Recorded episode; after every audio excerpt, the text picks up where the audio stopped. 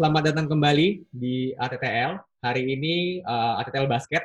Kalau kemarin udah ATTL bola, sekarang ATTL Basket. Dan gue seperti biasa, tidak sendirian. Hari ini rame sih ya. Sama gue berlima. Uh, gue Adit, dan gue bawa teman-teman gue. Rame sih, ngasih rame berlima gitu kan. Jadi mungkin boleh perkenalan dulu kali ya, teman-teman ya. Dari yang paling muda mungkin kayaknya. Boleh silakan Bapak yang pakai kutang biru paling muda. tetap paling muda. Eh halo semua, uh, gue Ken, uh, salah satu penikmat basket juga, pemain fantasi juga. Uh, ya pasti intinya penikmat basket sih, pemerhati basket secara lebih. ya yeah, paling gitu aja sih. Saya, uh, gue Abindra Gau, panggil Gau boleh, Abi boleh. Uh, penggiat basket juga, cinta basket karena ini satu, T-Mac baru ulang tahun juga kemarin itu sih. Penggiat banyak fantasi juga. Kebetulan kemarin bersih jadi nama Om Ken cara main fantasi gimana? Gue yang bikin mana sih? Lanjut tembok bata oke okay, gue Ivin gue mungkin uh, secara umur sama lah sama Mas Abi juga. Gue suka NBA itu sama kayak kebanyakan teman-teman 90-an kita kenanya di Kobe karena nggak sempet nyaksin MJ main karena masih kecil banget waktu itu. Gue jujur nggak ke OB ya, sih. Kalau ngomongin soal, oh lu nggak, oke. Okay. kalau ngomongin soal Lakers, gue ikutan, gue ikutan. Iya, jadi uh, apa namanya? Formasi tetap kita bakal berempat. Cuman hari ini gue bawa bintang tamu sih. Lebih tepatnya, uh, gue punya teman, temennya Evin juga. Jadi tiba-tiba DM gue di Instagram pengen ngomong basket. Dan kebetulan karena mau taping buat ATL Basket hari ini, gue ajak aja sekalian. Ada Kiki. Halo Kiki. Halo, halo semua. Gue Kiki. Ya kebetulan kemarin lagi kepikiran pengen ngobrol basket, cuman gak ada temen. Akhirnya gue chat Adit. Di sini gue juga cuman sebagai penikmat basket aja. Main juga seadanya aja, cuma bisa doang. Jadi ya seadanya aja ya guys. ya adanya gini emang, adanya gini ya emang ada-ada aja gitu. Oke, beginilah adanya. Oke, jadi sama kayak di bola kemarin, masih dalam suasana lebaran, gue mau uh, minta maaf dulu dengan teman-teman sekalian. Mohon maaf lahir dan batin buat Abi, Bang Ken, Ivin, sama Kiki. Uh, gue tahu omongan gue suka ngasal, kelakuan gue juga suka ngasal, jadi gue minta maaf. jadi, minta maaf juga untuk dosa-dosa selanjutnya. Jadi ya mohon maaf lahir dan batin. Banyakkan kelakuan sih dibanding kata-kata. Nah, kebanyakan reject, ya, kebanyakan reject rate, reject rate. Walaupun gue gak kebakaran, tapi minal aidin juga ya buat yang merayakan minal aidin juga semua. Ya sama-sama semua ya, sama-sama, sama-sama bro, sama-sama. Oke. Okay. Dimaafin, dimaafin. Iya, lu sih Vin paling banyak. Oke, jadi mungkin kita mulai aja kali ya. Jadi pertama mungkin, uh, apa namanya ada berita duka kurang lebih seminggu yang lalu. Jadi Jerry Sloan itu meninggal uh, jadi Sloan usianya berapa sih? Wait, 78 tahun. Yeah. Gue juga karena bukan sebagai penikmat basket yang fanatik ya. Jadi uh, gue cuma tahu dia memang latih jazz gitu kan. Cuman ternyata gue juga baru tahu ternyata dia ngelatih di jazz itu lama banget ya. Dari tahun 88 sampai 2011. Banget. Longest serving coach di NBA. Terus mungkin banyak yang nggak tahu juga uh, kalau misalkan ternyata dia itu orang banyak notice dia sebagai pelatih jazz, banyak yang lupa kalau misalkan ternyata dia juga mantan pemain Bulls. Bahkan dia itu adalah pemain Bulls pertama yang nomornya dipensiunin, nomor 4. Gitu. Jadi, oh. fact gue juga baru tahu sebenarnya gitu kan, bahwa kayak pas disebut jadi Sloan kayak, hah, gue pun bahkan mesti mikir dulu, ah jadi Sloan gitu kan. So, rest in peace, jadi Sloan, thank you buat kontribusinya. Rest in peace ya, Jerry Sloan ya. Iya, dia angkatannya Phil Jackson bukan sih, bukan ya? Kirain angkatannya Bang Ken. Gila, angkatannya Ipin. Nah, angkatannya Phil Jackson kan dia, nggak salah nih mainnya ya, pas main-main bareng. Sama, sama. Iya, sama. Phil Jackson kan. Uh. Kelas minus ya. Jadi salah satu legend ya gitu kan, karena itu tadi. Salah satu. Pemain, sebagai pemain uh, cukup punya nama, meskipun ya gue nggak ngikutin beda masa gitu kan, dan sebagai pelatih pun ya. juga ya cukup legendary sih. Mungkin Bang Ken lebih tahu ya. Tetep, wih, udah kali. cukup, cukup, okay. cukup. Iya, iya. Jadi sebenarnya gini teman-teman, uh, sebenarnya di podcast basket ini kita pengen banyak bahas dari segi fantasi juga sih ya. Karena kebetulan kita main di uh, eh, NBA fantasi juga, cuman karena kebetulan NBA udah hampir hampir tiga bulan berarti ya, hampir tiga bulan di stop, ya nggak bisa bahas fantasi juga sih. Jadi mungkin in the near future kalau misalnya tiba-tiba NBA balik, fantasi balik, kita bakal bahas NBA juga dari angle fantasi sih. Regarding NBA Menarik. yang lagi hiatus nih gitu kan. Kan udah mulai ada wacana buat uh, balik uh, mulai lagi ya. Kalau misalkan dari yang gue baca tuh targetnya adalah akhir Juni atau awal Juli. Dan katanya ini adalah di Disneyland. Gimana nih teman-teman? Kalau dari gue ya, kemarin tuh sempat bacanya antara Disneyland atau Las Vegas ya. Iya nggak sih? Ehm, kalau gue, tapi akhirnya kayaknya lebih berat ke Disneyland ya. Karena emang nyari tempat yang yang emang tengah-tengah lah, kurang lebih gitu ya. Las Iya, Vegas kayaknya iya lapangannya nggak memadai nggak sih buat saat tempat itu Disneyland tuh gede gitu. Ya, dan bisa Ya, dibikin paling- banyak lapangan juga kan? Pertimbangannya itu sih pasti. Karena pertama lah Las Vegas fasilitasnya kurang memadai, ya mereka bisa aja sih bikin atau misalnya nambahin lagi. Dan juga yang kedua terlalu rame kan di saat pandemi seperti ini, takutnya malah jadi hype-nya makin tinggi juga di sana, makin bahaya sih pertimbangannya. Cuman kalau di Disneyland menurut gue bakal jadi oke banget sih pertimbangan gue. Oke, yang lain? Ini Di, sih tapi di kalau gue Disneyland itu tanggal tanggal berapa ya? Kalau nggak salah Juli ya, Juli ya baru mulai ya. Juli akhir, Juli akhir terakhir tanggal 20 Juli akhir ya. Itu dengan Hmm. pertimbangan COVID-nya segala macam yang lagi kita alamin ini kayaknya berakhir segitu. Terus itu eh, kalau misalnya udah balik lagi, terus itu sistemnya gimana sih? Apakah langsung playoff atau apa sih? Kayak Nah, cerita ini nih, ini kan udah mulai Gimana tuh? kalau misalkan balik apa masuk Nah. ke regular season lagi atau langsung playoff gitu. Nah kan, cuman kalau misalkan dari yang gue baca terakhir itu kan ada survei dari GM ya. Itu mayoritas tuh Hmm. rata-rata pengen langsung masuk playoff aja dengan catatan playoffnya kayak yang biasa nih, 8 dari East, 8 dari West. Cuman itu udah mulai ada gembar-gembur juga karena eh, apa namanya ini versi yang gue baca ya. Karena Adam Mhm. Silver kan ini basically freak season kan, season yang beda dari yang sebelum-sebelumnya Ah, kenapa nggak coba sesuatu yang baru aja? Jadi dia sempat propose instead of 8-8 dari masing-masing conference, langsung aja 16 tim terbaik diadu. Pakai power ranking ya. Yoi, Iya, karena kan iya. juga dilihat satu tempat nih, karena kan dulu sempat yang jadi apa namanya counter measure-nya adalah wah susah kali kalau misalkan dibikin 16 tim dari eh, 16 tim terbaik nih di NBA-nya karena kan eh, jarak jarak tempuh. Tapi ini karena bisa dibilang akan dimain di satu tempat, harusnya kan nggak ada masalah iya, nih iya. gitu. Gimana menurut kalian dengan itu tuh? Dari yang 8-8 dari masing-masing conference tiba-tiba sekarang jadi top 16 tim nih. Kalau gue sih ini sih, um, gimana ya? Ada plus minusnya sih pasti kan kayak gitu. Uh, kayak kalau misalnya lu jadi tim kayak Portland atau kayak misalnya Washington yang udah nanggung mau masuk playoffs itu um, heartbreak sih. Apalagi kalau misalnya kayak kalau misalnya bedanya cuma tipis sama posisi 8 seeding 8 ya susah sih. Hmm, terakhir yang waktu Bradley Beal menggila itu lah yang bikin beberapa orang menang fantasy di beberapa minggu terakhir. Tapi intinya gitu sih. siapa tuh? Yang rasa Jadi intinya gitu jadi kayak agak-agak ada unfair ada kalau misalnya dari segi untuk menyelesaikan season ini ya itu paling uh, praktikal tapi kalau dari segi fairness-nya memang ya ada something lacking lah. Kalau dari gue ya. Menurut gue ya cocok sama Abi sih. Ini bakal banyak penolakan juga. Terutama kalau misalnya mau Cocok-cocok nerapin aja. sesuatu yang baru. Buat nerapin sesuatu yang baru tuh bakal sulit di kondisi kayak gini. Terutama banyak tim yang mungkin bisa dibilang lebih apa ya hampir setengahnya itu akan merasa dirugikan sih karena eh, seharusnya masih ada kesempatan buat mereka ngejar tapi ternyata enggak dan kalaupun mau nerapin eh, 16 tim langsung diadu semua itu something new dan gue nggak ngerasa itu akan bisa terjadi di season ini sih mungkin bisa jadi di musim ke depan tapi gue nggak tahu sih kalau misalnya model dari GMs ini mereka and the league deciding eh, perubahan-perubahan kayak gini eh, by major votes atau gimana sih Dit?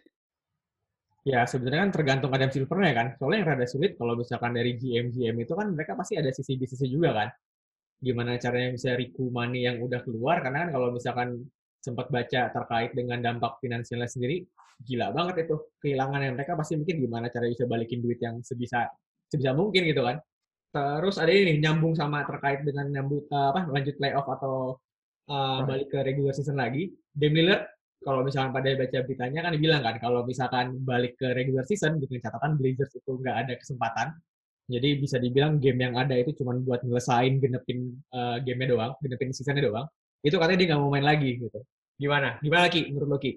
Ya, kalau menurut gue ya bener sih balik lagi kata Abi ya tadi ya. Karena yang Portland kan paling paling peng paling pengen peng masuk ke 8 besar nih. Dan Hmm. begitu kemarin sempat yang game lawan Utah Jazz itu kan ada tuh ya. Jadi itu makin bikin panas sih menurut gue gitu. Ya wajar aja kalau seorang superstar kayak Damian Lillard bilang kayak gitu yang ngerasa dia musim ini juga lagi peak seasonnya juga dia ngerasa Hmm, kalau ya hmm. ini nggak fair buat dia gitu. Cuman kalau gue pribadi menanggapi masalah langsung playoff atau regular season, kayaknya untuk mempersingkat waktu emang harus kita langsung masuk playoff sih. Dan wacana untuk digabung dengan power ranking ini menurut gue menarik banget. Karena ada kesempatan untuk itu karena kita cuma main di satu tempat doang. Dan ya bakal seru aja sih menurut gue dan ya tim-tim yang sekarang menurut gue layak kok untuk masuk playoff gitu. Walaupun emang ada beberapa tim yang ya masuk layak juga. Cuman kalau untuk sekarang kita langsung mulai playoff nggak masalah sih. Bakal seru juga kok menurut gue Gue kebetulan ya, kebetulan gue dan lihat lagi, dari skema bucketnya Aha. kan seru-seru banget itu game gue parah lagi lagi nyontek nih. Gue karena saking lamanya NBA udah lewat, gue sampai lupa standingnya gimana gitu kan. Kalau misalkan dengan senario di pick 16 tim ini menarik sih. Jadi kalau misalkan 88 misalkan gini, di yang kita tahu kan West sama East kan timpang banget gitu. Yo, kayak tadi Abi bilang Portland ngejar buat uh, slot playoff ya. Kalau gue pribadi jujur gue nggak ngelihat Portland itu bisa ngelewatin Memphis Grizzlies sih yang di 8 gitu kan.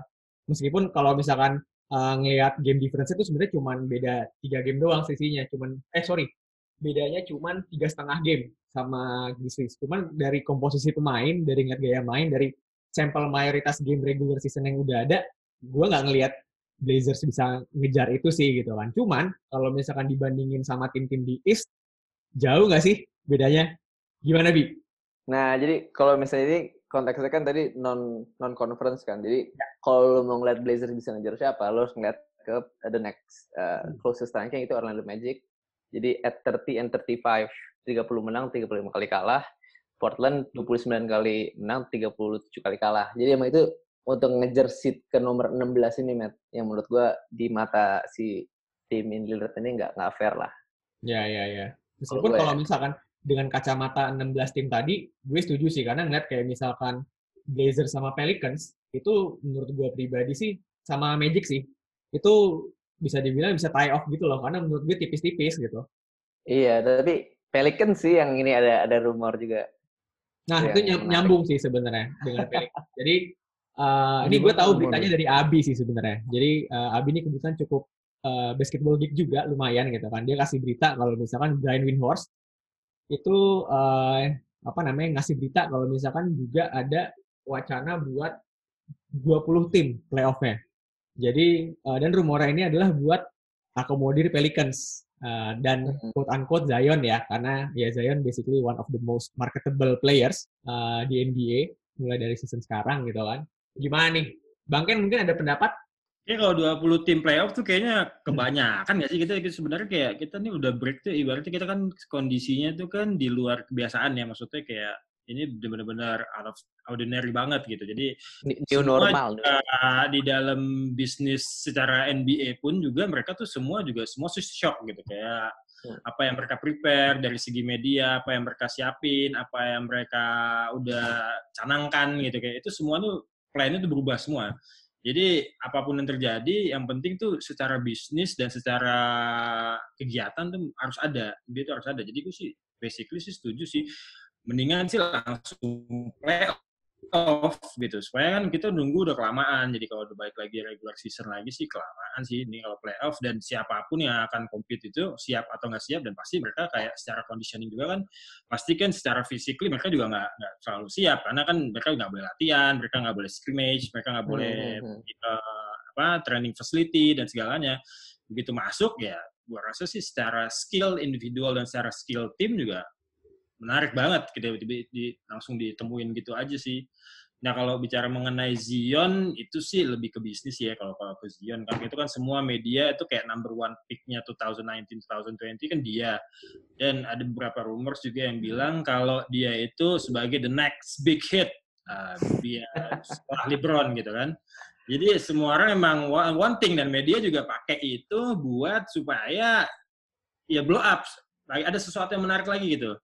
Ya kayak masalah si uh, Damian Lillard atau siapa itu paling ya everybody has always something to say, but tapi ya rasanya sih itu cuma sekedar kayak individual uh, opinion aja sih. Yang penting sih NBA sih kita rasa sih harus langsung mulai ya, mulai. Lama udah kelamaan nih. ya, setuju bos. Udah pada udah pada sakau pengen nonton Ada lah ya. Bentar, gue ada bawa nyontek satu nih. Jadi kan dengan asumsi, kalau menurut gue juga 20 tim kebanyakan sih. Kan logikanya tim di NBA aja kan cuma 30 ya. Masa ikut playoff 20 tim sih? Hmm, hmm, Serius banget gitu. Banyak, lama. Nah, terus kita misalkan sedikit uh, bermain what ifs game ya. Jadi dengan asumsi kita main dengan uh, 16 tim di playoff. Ini menurut gue pribadi uh, apa namanya seedingnya menarik sih. Berarti kan kalau ngikutin seatnya NBA kan tim paling atas ketemu eh, tim dengan seat paling atas ketemu di tim dengan seat paling bawah ya. Itu match up-nya menurut gue menarik sih. Satu Bucks Magic. Terus kedua itu ada Heat lawan Thunder. Ketiga itu ada Celtics lawan Uff. Keempat itu ada Clippers lawan Mavericks. Terus ada Lakers lawan Nets, Jazz lawan Rockets, Nuggets Pacers, sama Raptors Grizzlies. Gua jujur yang paling menarik nih Celtics sama Sixers sih. Berandai-andai ya gitu kan misalkan dengan komposisi tim yang ada, dengan gimana udah main di season. Karena gini, gue banyak nemu split opinion sih terkait dengan Celtics sama Sixers. Ada yang bilang, ya enggak lah, Celtics lah, Sixers, uh, Sixers apaan sih? Tapi nggak sedikit juga yang bilang, Sixers tuh lebih bagus daripada Celtics. Kalau lihat aja pemain-pemainnya gitu kan. Nah, menurut kalian gimana sih? Coba Bang Ken. Celtic sama Sixers ya berarti ya? Ya. Tapi kalau kita bicara mengenai personal opinion, gue sih lebih milih Celtic ya. Soalnya mereka lu lagi kayak building dan mereka building in the same pace gitu. Jadi kayak semua uh, motivation individualnya tuh mereka tuh motivation in the same situation gitu kayak dan berhubungan klik banget kliknya tuh mulai season ini gitu bisa dilihat kan dari rekodnya Hmm, Celtic hmm, kan better dari kayak season lalu kan Ya, Jadi ya. kalau kayak di kita ngomong mengenai Sixers mungkin ada beberapa pemain yang menonjol kayak kayak Ben Simmons sama itu kan. Cuman uh, mereka tuh ada kayak chemistry ya kayak kita pernah bahas juga sebelumnya tuh kayak chemistry-nya atau apanya dan motivasi mereka per individual tuh nggak sekuat si Celtics sih. Cuman kalau emang kita ngomong individual uh, kayak skill Sixers mungkin lebih di atas stats tuh mungkin lebih kali. Tapi kalau secara tim Celtics kayak lebih mateng nih kayak buat itu. Gue setuju sih. Kayak Celtics emang eh, kalau lagi sehat semuanya kedua belah tim bakal lebih menurut gue bakal lebih cenderung ke Celtics karena lebih solid juga. Apalagi dari bagian front court juga kan itu juga rame juga. Dan kalau eh, isu yang udah-udah kan dari Sixers masih di terutama di bagian egonya itu kan yang kemarin akhirnya mengorbankan salah satu bintang untuk eh, pindah dan Hmm. rasanya hal itu masih akan tetap ada sih menurut gue karena lagi eh, pada nggak bisa kompromi sama egonya kelihatannya dari bintang-bintang uprisings di eh, Sixers ini. Oke, Gao, gimana Gao? Celtics in five.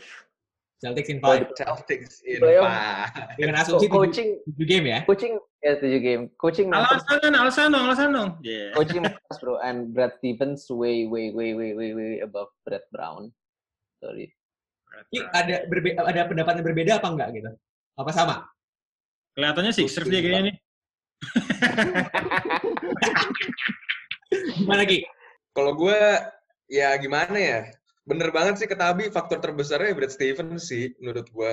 Dan kalau kita berkaca dari musim lalu kan eh emang Sixers bisa ketat lawan Raptors juga tuh ya. Iya nggak sih? Pas sampai buzzer beater Kawhi itu kan emang seru banget gamenya gue akuin. Hmm. Dari Karena banget ya. kalau Wah itu, Itu seru itu sih. one of the best buzzer beater yang pernah gue tonton sih. Terus kayak tapi kalau Iya, kita ngomongin. Celtics, kalau Celtics lawan Sixers musim ini, uh, chemistry-nya Sixers tuh lagi nggak bagus menurut gue. Kayak sempat kan kemarin kayak ada omongan GM-nya, GM-nya pas uh, ownernya Sixers yang dia bilang kalau mesti pilih Embiid atau Simons gitu-gitu kan kayak pasti kan mau nggak mau itu mempengaruhi chemistry mereka. Padahal sebenarnya kalau mereka itu bagus banget, wah itu tandem yang ngeri banget sih menurut gue sebenarnya. Cuman kalau secara whole team, emang Celtics lebih jauh lebih solid sih. Apalagi musim ini leadernya Kemba juga oke banget sih doi. On that note ya, gue tuh ngeliat, gue juga setuju sih sebenarnya. Jadi ternyata kita berlima at least punya pemahaman yang sama gitu kan. Kayak there's no way Sixers will beat Celtics gitu. Dan gue juga sama sih. Soalnya gue ngeliat di Sixers tuh kayak ada ini sih, apa namanya, ada clash of the titans, kayak Titans sih. clash dari Embiid sama Simmons sih menurut gue yang di mana kayak dari gaya main mereka ba- basically nggak nggak apa nggak nggak complement each other kan yang di mana setiap kali Ben Simmons harus drive Embiid harus keluar gitu padahal menurut gue pribadi gitu ya Embiid I would say the most uh, dominant center sekarang di NBA gitu One of the best center in NBA. cuman cuman Most dominant enggak ya. Terus gitu. oh, ada, ada lawannya ya cuman Hasan Whiteside lah, Hasan Whiteside tuh. Nah, tuh. Padahal kalau misalkan lihat pemain-pemain Celtics on paper starting five-nya gila kan. Karena kayak pas zaman-zaman awal uh, apa timnya baru kebentuk yang season ini gue juga wah Cel- uh, sorry Sixers bakal ngeri banget nih Joel Embiid, Al Horford yang bisa dibilang Joel Embiid killer gitu kan yang mati. Uh, beberapa season sebelumnya gitu kan ada Tobias Harris uh, ada shit gue lupa. Oh Josh Richardson sama Ben Simmons gitu kan. Bisa dibilang ini tim gede defense-nya bagus gitu kan. Uh, sejauh Long, long, length, ini length. Uh, dari defense oke sih ya gitu kan. Maksudnya bener-bener home record mereka kan luar biasa. Cuman itu isunya adalah offense-nya chemistry-nya belum jalan nih gitu kan. Sementara Celtics on the other hand yang semua ngira bakal nih kayaknya kayak bakal jadi gap year nggak sih buat mereka gitu kan. Uh, gimana caranya membuat hal lebih baik dari zamannya Kyrie dua tahun terakhir gitu kan. Cuman ternyata Kemba klik gitu loh. Jadi kayak in way emang Kemba Walker tuh lebih bagus daripada Kyrie Irving gitu in some ways Nah, Eh, itu kalau gue mau nambahin ada- juga. jangan ngasih argumen-argumen yang kayak individual gitu dong. kan pendapat Jangan, jangan. Bahaya, bahaya, bahaya. Meskipun juga ya. sebetulnya nggak gara-gara Kemba doang kan gitu kan maksudnya Jason. Tatum, Jalen Brown tuh gokil banget season ini Jangan lupa ada Gordon Hayward juga, itu satu-satunya yang senior di situ dan itu emang benar-benar dia pernah jadi golden boy-nya si Brad Stephen kan waktu itu. kan. Hmm, Ya. yoi. Nah, Nah, itu jadi melalui dia, jadi mungkin dari segi apa namanya ah, di ruang ganti atau apa, mereka juga nggak lebih ada yang menonjol cuma dia doang, cuma si Gordon Hayward doang. Yang lain tuh ya seumuran, yang kayak mungkin Kemba mungkin agak lebih tua, tapi ya mereka nggak ada nothing, mereka kan nothing tulus gitu. Makanya kalau yang tim yang kayak nothing tulus tuh chemistry-nya kayak lebih bagus gitu. Oh motivasinya sama juga satu sih yang gue suka dari Celtics musim ini ya maksudnya bolanya ngalir gitu tim play jalan banget Ya, ya, ya. ya. No alpha, ada yang no pengen alpha. stand out sendiri itu Itu nggak ada. jalan pas di Kyrie Ya, ya. makanya kalau Kyrie kan one man show gitu kan hero ball Yep. susah gitu Ya nggak Sama juga ini sih kalau menurut gue juga Sixers Sixers kehilangan banget Jimmy Butler gak sih kalau menurut gue kayak ini Nah, orang nah, penting banget di defense-nya menurut gue. Kalau salah satu lubang yang belum ketambel. kalau misalkan uh, lo bilang Jimmy Butler ki kalau kata gue justru jadi Redick Iya, Redick tuh. karena basically Redick ngebuka space buat semua kan ngebantu Embiid Ya, ngebantu Simmons cuman itu hilang gue pikir ada Josh Richardson bakal nutup cuman ternyata nggak juga gitu Soalnya Josh Richardson itu bukan pure shooter. Kalau si Redick itu pure shooter. Jadi whatever si uh, Ben Simmons yang bawa bola, dia confidence banget. Dia akan terima, dia akan langsung shoot. Tapi kalau. Josh Richardson tuh butuh screen, butuh isolate sebentar gitu. Jadi ya biasa megang bola juga di berubah juga ya permainannya berubah. Makanya dia kan kalau di quarter kayak kedua gitu kan biasanya Josh, Josh Richardson kan yang bawa bola kan. Dia jadi point Ya, guard. ya, ya. Second Ya, unit jadi, dia yang megang. basically? Celtics over Sixers ya kalau kata Abi Celtics in five nah nah Celtic in five ya. in five ya boleh lah Celtic. In Celtic in six lah, Celtic in six lah kalau Ah, gue setuju Bang Ken, Celtic in six. Tapi match regular season, regular season sih sebenarnya Sixers menang tiga kali dari empat pertemuan. Tapi maksud gue, again, kita kan playoff beda sih ya. Oke. Playoff mentality ya. Kita Ya, geser dulu. sekarang match uh, match up selanjutnya di what if uh, NBA playoff dengan skenario 16 tim langsung nih tanpa 88 dari masing-masing conference yang buat gue sangat menonjol ada satu lagi Miami Heat lawan OKC Thunder. Silakan. Gue, gue jujur gue cinta banget Miami sih. Entah kenapa musim ini bagus banget. Plus warna jersey mereka yang Miami Vice super cool. Jadi gue makin jatuh cinta. Tapi itu Tapi kreatif. gue dari segi Yang ungu-ungu gitu ya, ungu-ungu gitu ya. ungu, Pink ungu banget. asik kayak Ungu, yes. kayak, Ungu. GTA, GTA Vice City bro. Yang ada gitu ya Vice City ngikutin ngikutin Miami Vice. Miami Vice. Aduh. Tapi maksud gue ini sih Miami eh, still takes the cake sih walaupun dengan ininya. Jimmy lah, Sorry duluan tapi walaupun dengan Jimmy. leadershipnya CP3, Shy, eh, Shy naik daun, Brandon Adams sekeras batu. Tapi maksud gue tetap ada Bam Adebayo, Jimmy Butler nggak pakai point guard murni itu bisa sejago itu sebagus itu gimana ya jagoan jagoan bangkit tuh fantasi. Kendrick Nunn. Tapi ini ya, Cuma- itu cuma sekedar pola doang, dia pola. eh, buat gue dua tim ini unik sih karena maksudnya eh, nggak ada yang nyangka mereka bisa sejauh apa yang udah mereka capai ya. Maksudnya Hmm, hit dengan Butler datang dalam kondisi dia dua season terakhir di dua tim yang berbeda dan bitter story semua gitu kan. Banyak yang nggak suka gitu. Cuman ternyata di hit masuk, bahkan bisa dibilang the leader that the hit needs gitu kan. Bener-bener cocok ternyata gitu kan. Sama Thunder yang dipikir rebuild man, gila kali udah dapet pick sebanyak itu, dapet Chris Paul Basian gitu kan. Ternyata Hmm, hmm, hmm. Oh nggak basian gila. 34 tahun, mesti gue pikir juga Ah, nggak basian. signing kan. Ya basian gila dia dominate banget di OKC itu dia. CP3. gitu. Point guard, dia point guard cuy. Bentar CP3 dulu. bener sih bener. CP3 Point guard. Di Rockets 2 tahun kemarin tuh kan bisa dibilang bener-bener di bawah dari apa yang ada selama dia di Clippers kan. Jadi gue pikir bakal turun kayaknya gitu kan. Cuman ternyata enggak loh. Basically si Ya, Alangan jenggot aja itu. Iya, kalau bicara dia di Rockets dia turun itu karena kan kalau secara ngomong secara gaji ya, dia di pas di Rockets tuh gaji gede banget loh. Jadi eksekutif juga berharap dia tuh akan uh, jadi duo tandemnya sama si Harden. Cuman Hmm. namanya dua-duanya satu main isolate banget, one man show si Jenggot, nah dia juga mainnya tim, mainnya tuh nggak ketemu gitu. Nah, Iya. begitu dia masuk OKC, dia dapat kayak dia dapat sesuatu tim baru yang dia bisa tunjukin dan apalagi semua orang rata-rata bilang dia tuh basian, dia tuh udah tua atau apa segala macam. Dan dia proof, dia proof season ini OKC itu dengan ada dia, dia leading, dia leading assist, leading score, leading si steal. Dia tuh yang mimpin itu tim dia gitu. Dan dia nggak ada orang kayak James Harden di sampingnya buat ini, tapi secara tim lebih bagus sih menurut gue sih dia di OKC ya. Lebih lengkap ya, ya. ternyata lebih cocok. Under, deal- under deal ya. Ah, lebih cocok. Cuman dia baru 34 gitu, belum basian kali. Oh belum ya?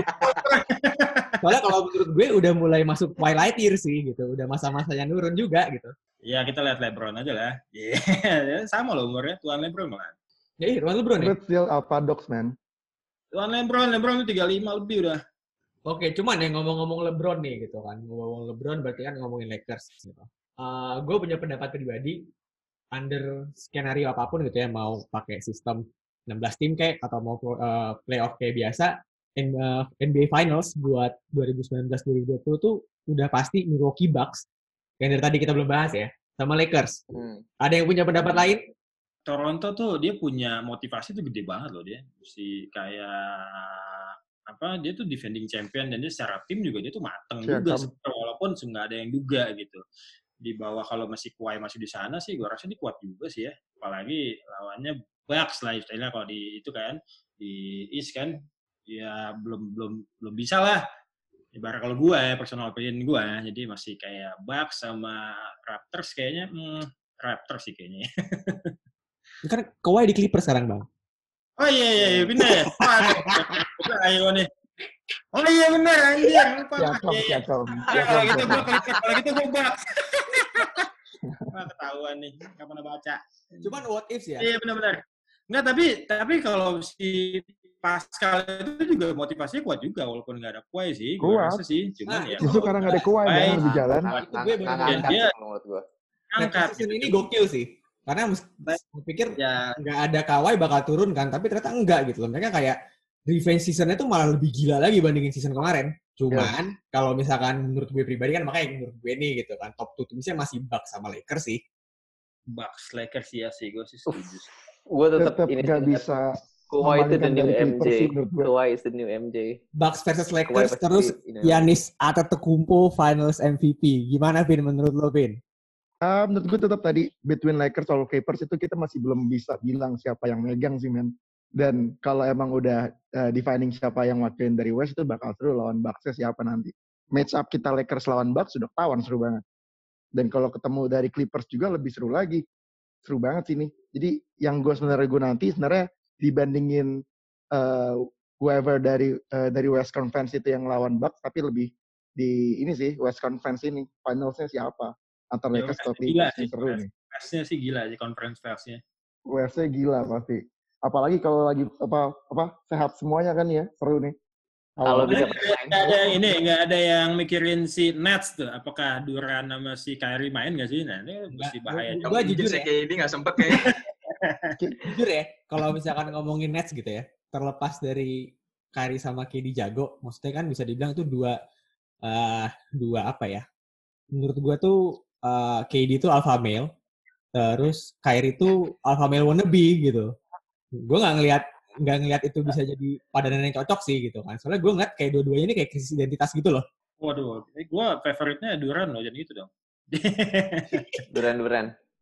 Duran tuh kalau dia diperluin buat jadi alpha male, dia tuh emang benar-benar stand up dan dia tuh deliver kalau kayak Kari, begitu dia dibutuhin jadi alpha male, dia kadang-kadang dia nggak deliver. Itu dia bedanya.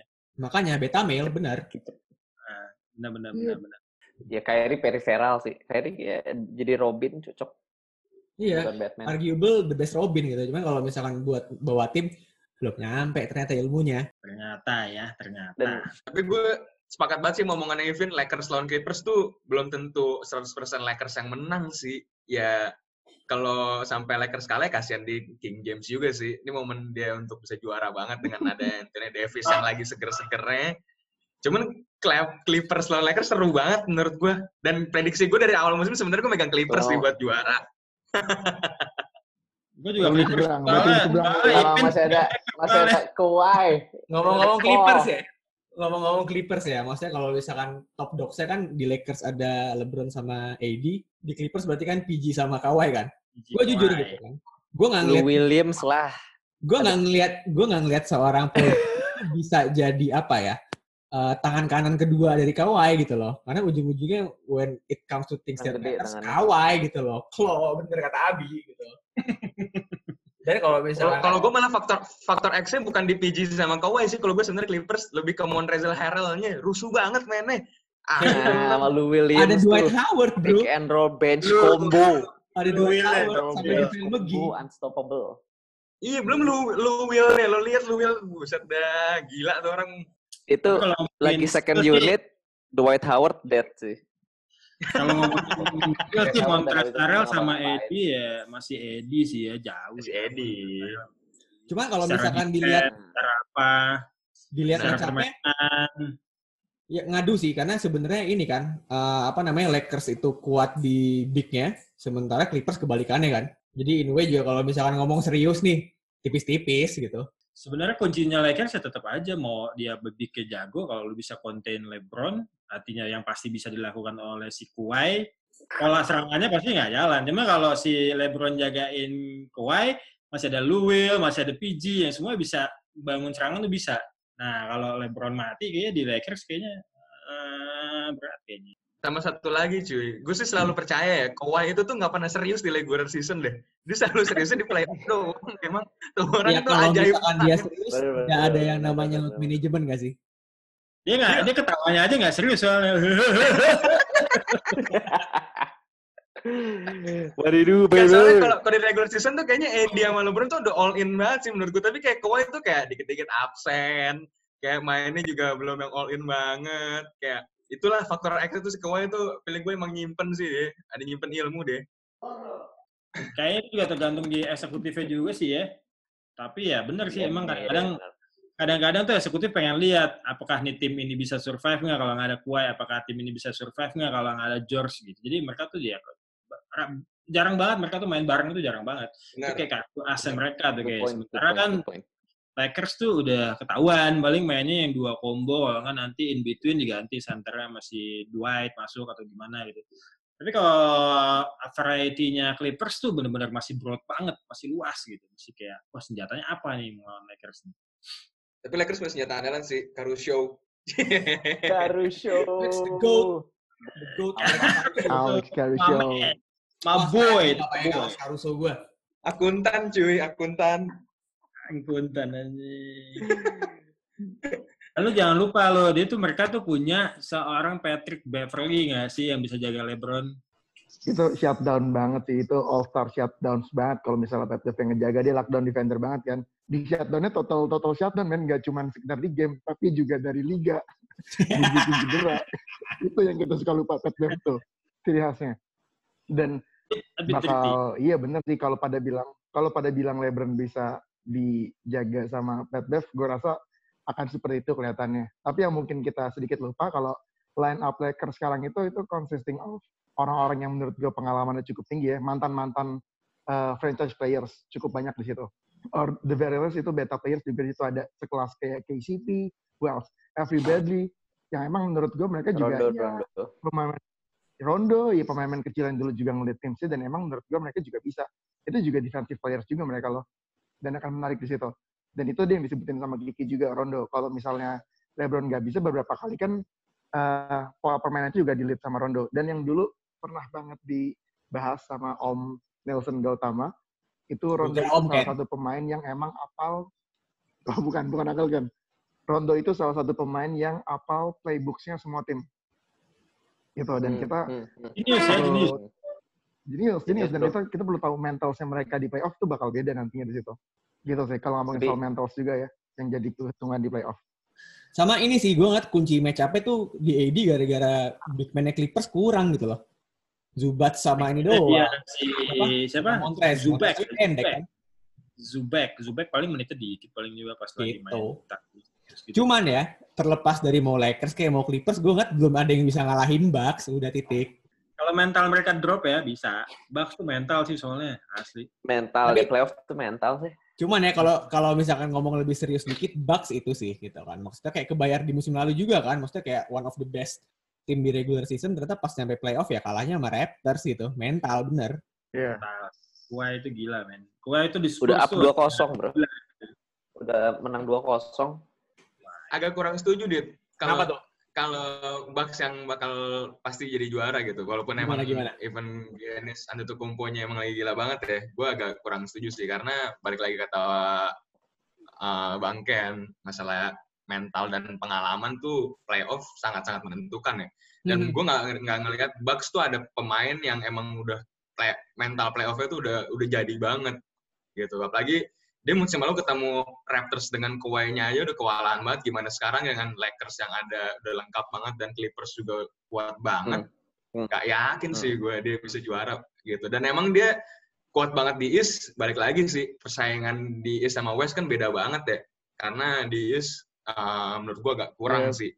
Selain Raptors dan Celtics ya yang mungkin bisa menyaingin Bucks. Cuman kalau ngomongin East sama West kayaknya masih berat sih Bucks untuk juara gitu. Even mereka mau tarik sampai game 7 pun gue masih masih masih kurang yakin kalau in my opinion pribadi ya. Eh, tapi nggak tahu deh, Matt. Kalau kalau udah nggak pakai conference, mereka kalau ketemu Clippers atau Lakers di tengah-tengah, Dan LeBron tuh punya tanggung jawab gede banget buat Lakers, buat bawa Lakers tuh juara tuh dia beban. Apalagi kan mungkin nggak ada kaitannya, tapi dia tuh kan take over-nya dari Kobe itu dia gitu. Di masa-masa Hmm. terakhir ini dia tuh mesti bikin sesuatu Oh, iya paling tidak tuh buat si Lakers itu jadi menjadi something lah. Dan tuh makanya eksekutifnya manajemen even owner juga all out bawa siapa pun whatever it takes gitu buat Lakers tuh menjadi Whatever sesuatu takes. Apalagi ini kayak berapa tahun terakhir, lima tahun terakhir tuh Lakers tuh sucks banget. Cuman karena mereka mereka paid respect to Kobe that much, jadinya ya mereka tetap keep. Jadi Ya, mereka itu sih. ngumpulin duit apa, begitu sekarang masuk kayak gini, LeBron tuh tanggung jawabnya sebenarnya bebannya tuh gede banget dia. Itu sih. Gue jujur ngeliat eh, apa namanya the passing of Kobe Bryant tuh menurut gue jadi bensin yang kuat banget buat Lakers gitu loh. Jadi kayak benar-benar motivasi gede gitu kan. Jadi kayaknya nggak cuma buat LeBron doang, buat semua yang ada di Lakers tuh rasanya eh, apa namanya pengen ngelakuin itu buat Kobe lah bahasanya gitu kan. Jadi ya eh, Mhm. terlepas tadi gue emang bilang Bucks ya gitu kan. Cuman gue bisa ngeliat misalkan Lakers yang juara sih gitu karena itu tadi punya motivasi lebih eh, apa namanya benar-benar ada agendanya tuh lebih kuat bandingin Bucks even gitu. Nggak, gue tuh terakhir ada satu poin juga di yang bikin gue tuh, wah ini emang mesti saatnya. Mungkin, mungkin nih, mungkin Lakers kali ya. Soalnya pada saat LeBron tuh passing Kobe and all time scoring ya sih. Jadi di kedua, kedua ya kalau nggak salah ya, LeBron tuh. Iya. Mhm. Terus Kobe-nya sempat jawab di Instagram dia kayak time to move on. Jadi artinya udah ada, gue estafetkan uh, legacy gue ke lo gitu. Nah makanya itu kayak abis itu nggak lama Kobe Bryant kan died kan abis dia ngomong gitu di Instagramnya kan. Itu sih tragik banget sih kayak momennya tuh kayak semua udah kayak ngalir gitu aja dan mungkin it's destiny kali kalau orang ngomong. Sto- sto- sto- storybook, storybook, storybook, storybook ending. Iya. Eh, tapi ngomongin soal LeBron, Dit, eh, sama semuanya, sempet kan dia ada statement kalau dia bilang NBA tanpa fans, gue nggak mau main, gitu gak sih? Dia ngomongin sempet ngomong gitu kan ya? Iya, Nah, iya, itu iya. gue juga gue main tanpa gitu. fans gitu kan? Eh tapi ngomongnya tanpa fans apa tanpa penonton beda loh. Tanpa fans kayaknya ada tanpa penonton, sorry, sorry, tanpa Penonton, penonton, tanpa penonton. Tapi penonton. akhirnya kebijakannya pun andaikan NBA bergulir pun tanpa tanpa penonton juga kan? Ya pasti nggak mungkin pakai penonton sih. Tapi sebenarnya kalau tanpa penonton juga itu kan cuma mengorbankan kayak sekitar 78 ribu, 80 ribu kapasitas stadium kan, di mana itu akan gantinya tuh online gila-gilaan, udah pasti gila TV, udah pasti di all out semua lah, channel-channel tuh pasti semua di open banget gitu buat dan menutupi kerugian-kerugian uh, media sebelumnya beberapa bulan mereka nggak ada tayangan, nggak ada iklan, nggak ada masukan, ini saatnya gitu. Jadi ya, Makanya, makanya Zion harus ikut. iya, itu media tuh nggak bakal Zion pasti, pasti deh. Bang, Zion ngomong-ngomong ya, ini nih, ya. kan kita dari tadi banyak berandai-andai ya, gitu kan. Gara-gara Abi mention Zion, gue jadi kepikiran ini sih, regarding rookies gitu kan. Maksudnya, efek Zion tuh kan bisa dibilang cukup cukup gila ya, gitu kan. Maksudnya, uh, rookies yang hype-nya paling gede since LeBron, atau kayak malah lebih hype lagi bandingin LeBron gitu kan. Uh, Hmm. menurut kalian, Zion ini kira-kira bakal awet nggak sih? Karena gue jujur gini, ngelihat dengan gaya main dia yang kayak gitu, gue ngeliat kayaknya somewhere along the way gitu kan, 3-4 tahun lagi tuh nggak kaget kalau misalnya tiba-tiba, uh, God forbid Nah. ya, moga-moga nggak, tiba-tiba ada career ending injury gitu. Karena gaya mainnya ngeri banget gitu. Hmm. Gue setuju sama lo. Ini sebenarnya ngelihat Zion main kerasa tuh agak-agak kayak Julius Randle dulu. Main full body contact and else. Dan nggak kelihatan dia punya Hmm, hmm, punya hmm, skills uh, whatever in his arsenals yang lain tuh modelannya selain main pakai physical atau atletisnya itu ngeri juga sih Dit gue kalau megang megang megang Zion juga yang ngerinya ngeri di bagian injury itu juga sih Tiba-tiba meletus aja gitu kan. Sama satu sih, apa namanya, kalau misalkan dia nggak cedera gitu kan, somehow, uh, apa ya, once the physicality wears down tuh kayaknya juga habis gitu, unless tiba-tiba dia punya, uh, apa namanya, skill-skill yang lain gitu kan. Nah itu kunci sih Matt menurut gue. Kayak gimana dia mau mau mau mau ke jalurnya LeBron atau mau ke jalurnya T-Mac. Karena T-Mac kan once physicality-nya habis, eh, punggung udah nggak ada cerita lagi. kan. Tapi LeBron sekarang dia bisa dia invest satu juta dolar tiap off season buat retune Badan. badannya lagi. Ya, itu respect to Hmm. LeBron baru itu sih. Tapi kalau bicara-bicara mengenai prime, eh, bukan prime ya, kayak rookie-nya LeBron sama rookie-nya Zion itu gue masih berasa uh, rookie-nya Zion tuh bukan level rookie-nya LeBron dulu. Karena begitu LeBron masuk, Iya. dia tuh langsung carry Cleveland langsung. Even mereka Hmm, pergi hmm, ke, apa, kalau nggak salah final ya, final apa enggak sih? Gua nggak Pokoknya dia tuh Enggak, enggak, enggak. gila, gila Nggak banget ya. masuk. Tapi kalau- playoff gitu. Kalau menurut Itu gue nih ya, Iya. Cuma kalau Zion kayaknya dengan complete setnya dia tuh ah, belum sih belum se kayak rookie-nya LeBron. Jadi kalau dibilang hype mungkin tahun 2003 itu sosial media belum segila Belum, sekarang ya. kali ya. Iya, iya, iya. Salah satu faktornya. nggak tahu ya, maksudnya besar sih Om. maksudnya gini, nggak nggak tahu apa gue doang, gue jujur menurut gue rada overhype sih gitu. Maksudnya ngeliat skillnya dia gitu kan, ngeliat apa yang dia bawa gitu. Maksudnya gue nggak ngeliat orang ini bakal lama gitu kan. Bahkan gue sempet kepikiran nih, wah lama-lama eh, apa namanya kayak Greg Oden, kayak Brandon Roy gitu kan. Brandon Roy meskipun ya freak sih cederanya gitu ya. Cuman once cedera udah beres gitu. Cuma karena tadi nge- ngebahas Zion, mesti ngebahas Jamoran juga sih gitu kan. Menurut gue adalah uh, Jamuran. jamuran Kamuran, rookie of the year. Itu jelas, Baru Matt, Rookie of the Year. Karena kalau kita Zion tuh juga ya kebetulan dia eh, po- po- positif-positifnya tuh yang kayak dunk terus ya dunk doang sih sebenarnya. Itu produk marketing sama social media. Eh kan ada anak lu tuh. sama social sama social media yang kayak cuman lu ngeliat cuplikan tiga tiga eh, eh, kurang dari semenit karena dunk dunk gitu kan pas banget kan dibanding Hmm. kayak jam eh, ya padahal kalau dilihat dari ya, skill mungkin lebih skillful Brandon Ingram yang mid range jumpernya silky smooth gitu sih. Dan dia datang ke Grizzlies, momentumnya pas sih gitu kan. Kayak bener-bener dalam kondisi rebuild. Terus dia datang Hmm, dan di- hmm. langsung dikasih apa namanya, dikasih torchnya nih. Lu pegang deh nih tim gitu Parah, kan. Dan parah, parah. kebayar gitu. Maksudnya mentalnya gila juga nih orang gitu. Karena gue pikir kayaknya cuman ini doang deh apa namanya. Karena sebelum apa kayak yang tadi kita bilang kan Zion hype-nya saking gedenya jamuran nih overlook banget kan. Jadi kayak cuman kelihatan dari apa Iya. highlight-highlightnya juga kayaknya nggak segitunya. Cuman ternyata pas masuk di liga gokil juga gitu, ya kan. Cuman gue satu Gila, sih gila sih gila. ada plus minus deh gitu kan. Plusnya adalah gue ngeliat jamuran main tuh gue inget dari terus muda, eksplosif, Iya, semua berani ditabrak gitu kan.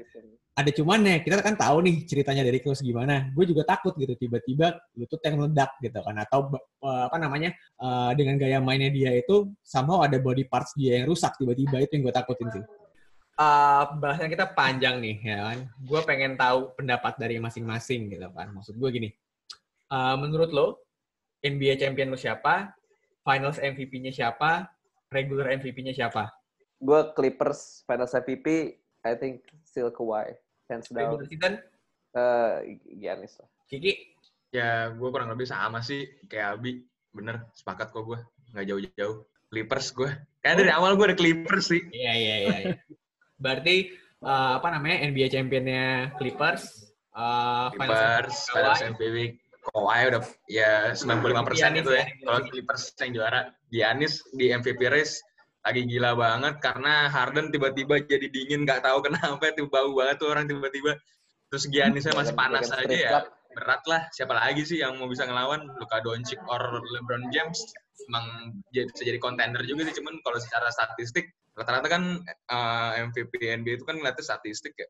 Uh, masih Giannis sih yang masih menang statistik dari yang lainnya.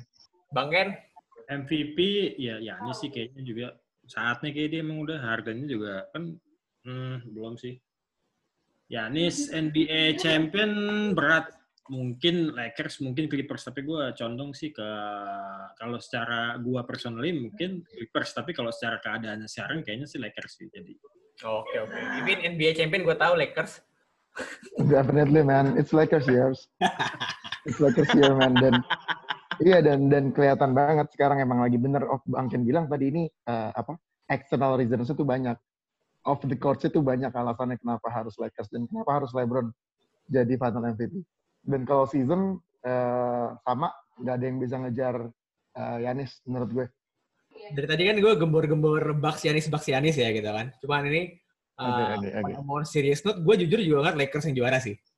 Finals MVP, gue ngeliatnya kayaknya AD deh Soalnya kalau misalkan dari LeBron sendiri kan juga kayak udah bisa dibilang stepping down little bit gitu kan. Udah mulai ngasih banyak ke AD juga gitu. Jadi kayaknya bakal outstanding sih gitu kan. Tapi kalau misalkan buat regular season MVP, ya ini sih ya. Maksudnya bener-bener uh, pure dengan argumen the best player on the best team, the best team. Karena kan per sekarang juga best teamnya masih Bucks gitu sih. Gue setuju banget, Gue tadinya juga mau bilang kalau emang Lakers juara, MVP lebih ke AD. Cuman balik lagi nama besar LeBron tuh bakal jadi pertimbangan untuk jadi MVP dan dia nggak mungkin di final tuh tiba-tiba down gitu dingin atau gimana mainnya jelek enggak sih.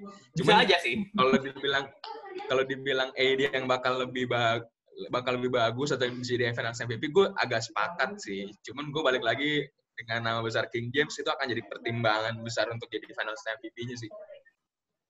Oke, jadi bahasannya cukup panjang dan menarik. Mungkin buat sekarang, uh, buat episode perdana itu dulu kali ya. Nanti kita bakal ngobrol topik-topik yang lebih seru lagi di episode-episode berikutnya. Jadi gue Adit signing out. Dah. Saya juga. Dadah. Sampai ketemu. Stay healthy. Tune in, tune in, tune in.